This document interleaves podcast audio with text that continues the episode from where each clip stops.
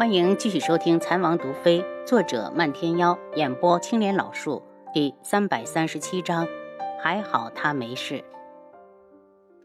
等他笑够了，才发现自己失态了，正了正神色，道：“凤鸣，朕见你独身一人，宫中这几日正好为皇子们选妃，不如你先挑两个留下。”帝凤鸣眼中闪过不屑。那些庸俗脂粉如何能配得上自己？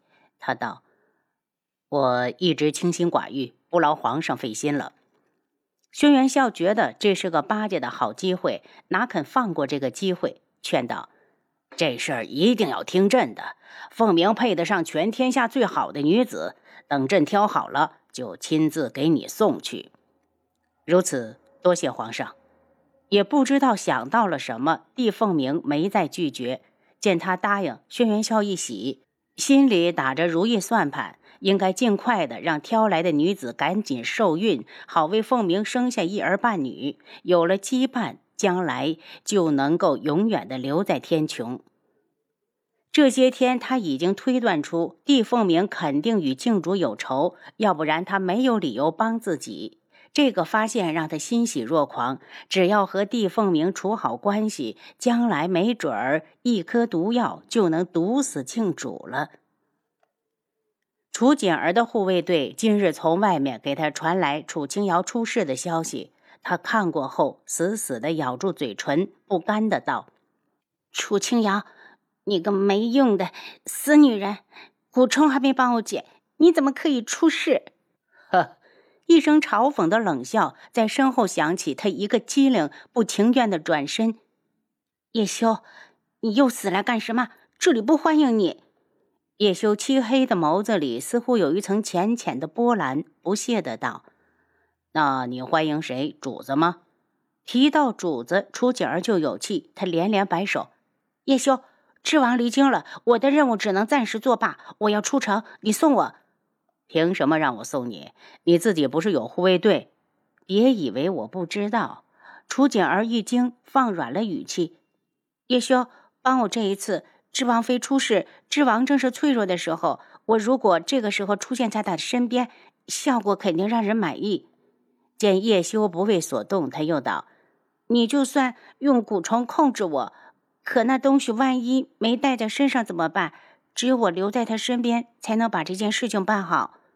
叶修嗤笑：“楚景儿，原来你是喜欢上了智王。”话落，一把将楚景儿擒过来，可能用力过猛，下巴正好磕到楚景儿。他哎呦的一声：“千刀杀的叶修，你松手！”叶修举起另一只手，缓缓地拂过他的脸颊。就算你长得再美，骨子里也是男人。上了床之后，你说智王会不会动你？楚景儿被他说的脸红，骂道：“叶修，你胡说八道什么呢？谁说我要和他上床了？”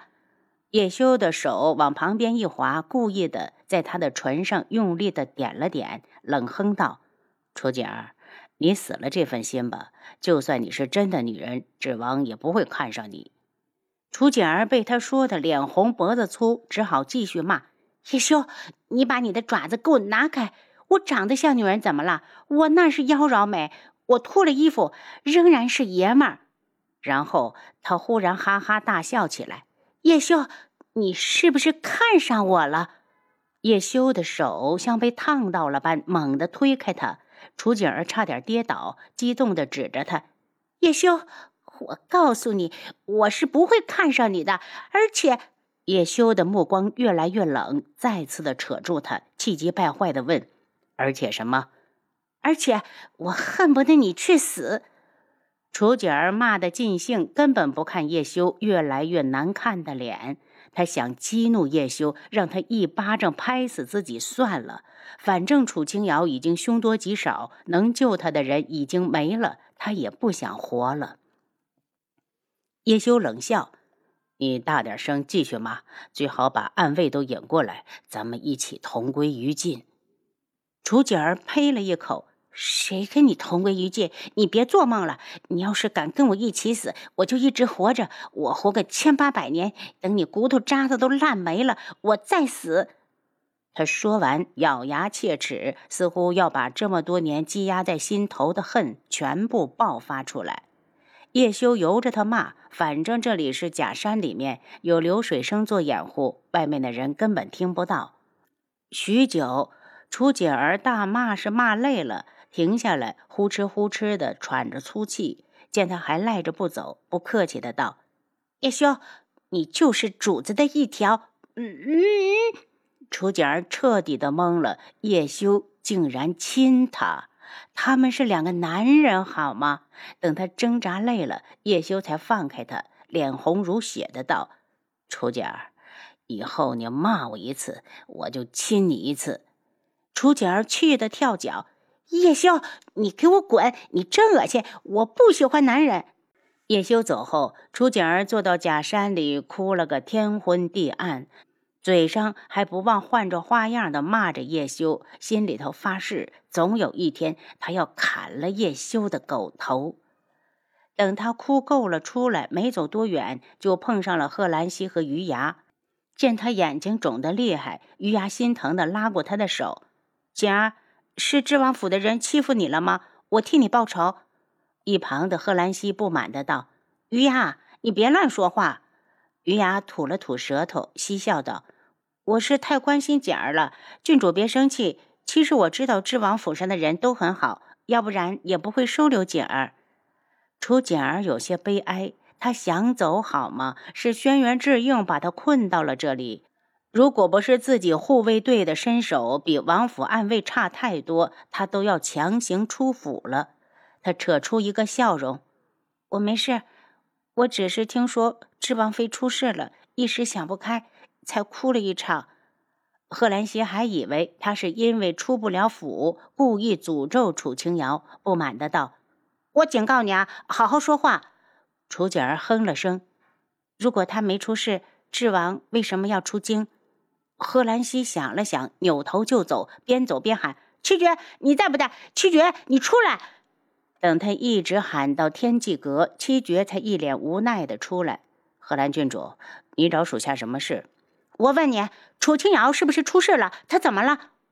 王妃在路上遇到了靖主，被打下了烽火崖，然后人失踪了。七绝一脸悲伤，不满地看向楚锦儿，消息挺灵通啊，连贺兰郡主都不知道的事，你都知道。楚锦儿扭了扭小腰，没搭理他，一个人走了。他比任何人都希望楚清瑶平安无事，只有他活着，他才有机会获得新生。所以，他故意把这个消息透露给贺兰溪，多一个人寻找，就多一份希望。漫天妖被困在床上已经十天，今日他终于冲破穴道，一出门口就向山下飞掠，到了山脚下，牵了马就跑。他要去找丫头。他都没死，丫头一定也活着。就算所有的人都告诉他烽火崖下面没有楚清瑶，他也不信。他们明明一起掉下去的，丫头一定还在那里。他只记得昏迷之前那股力量很强大，猛地把他甩开，接着他就没了意识。现在在想，总觉得那股力量要从丫头身上发出来的。不亲眼去看一眼，他不甘心。想着想着，眼圈就红了。当他顺着大家寻找楚清瑶时，找到的另一条路来到烽火崖下时，崖底静悄悄的，除了风声还是风声。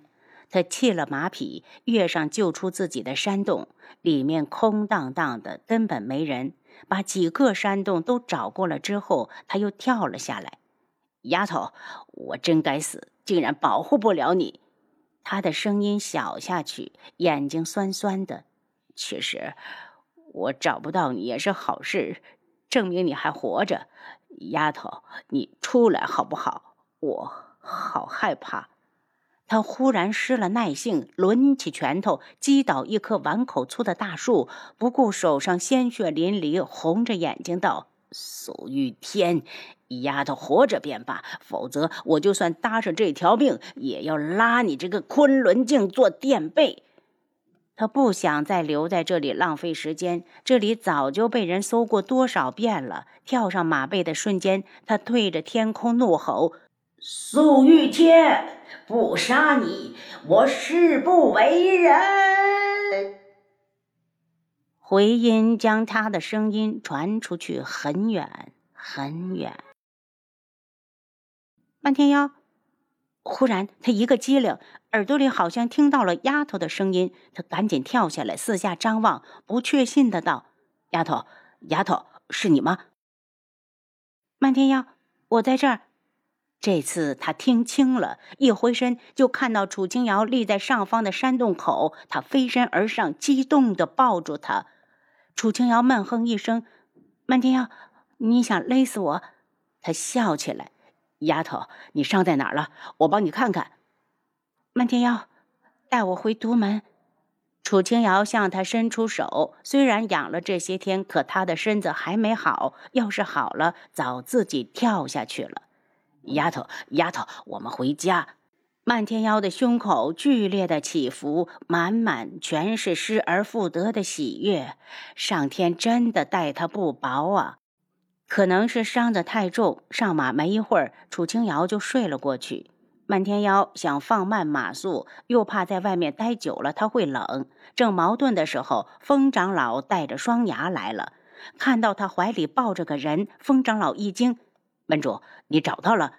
其实他更想问的是：我们那么多人没找到，你是怎么找到的？双牙，赶紧去找辆马车，快点！漫天妖吩咐。风长老很担心漫天妖，门主，你的身子不想要了吗？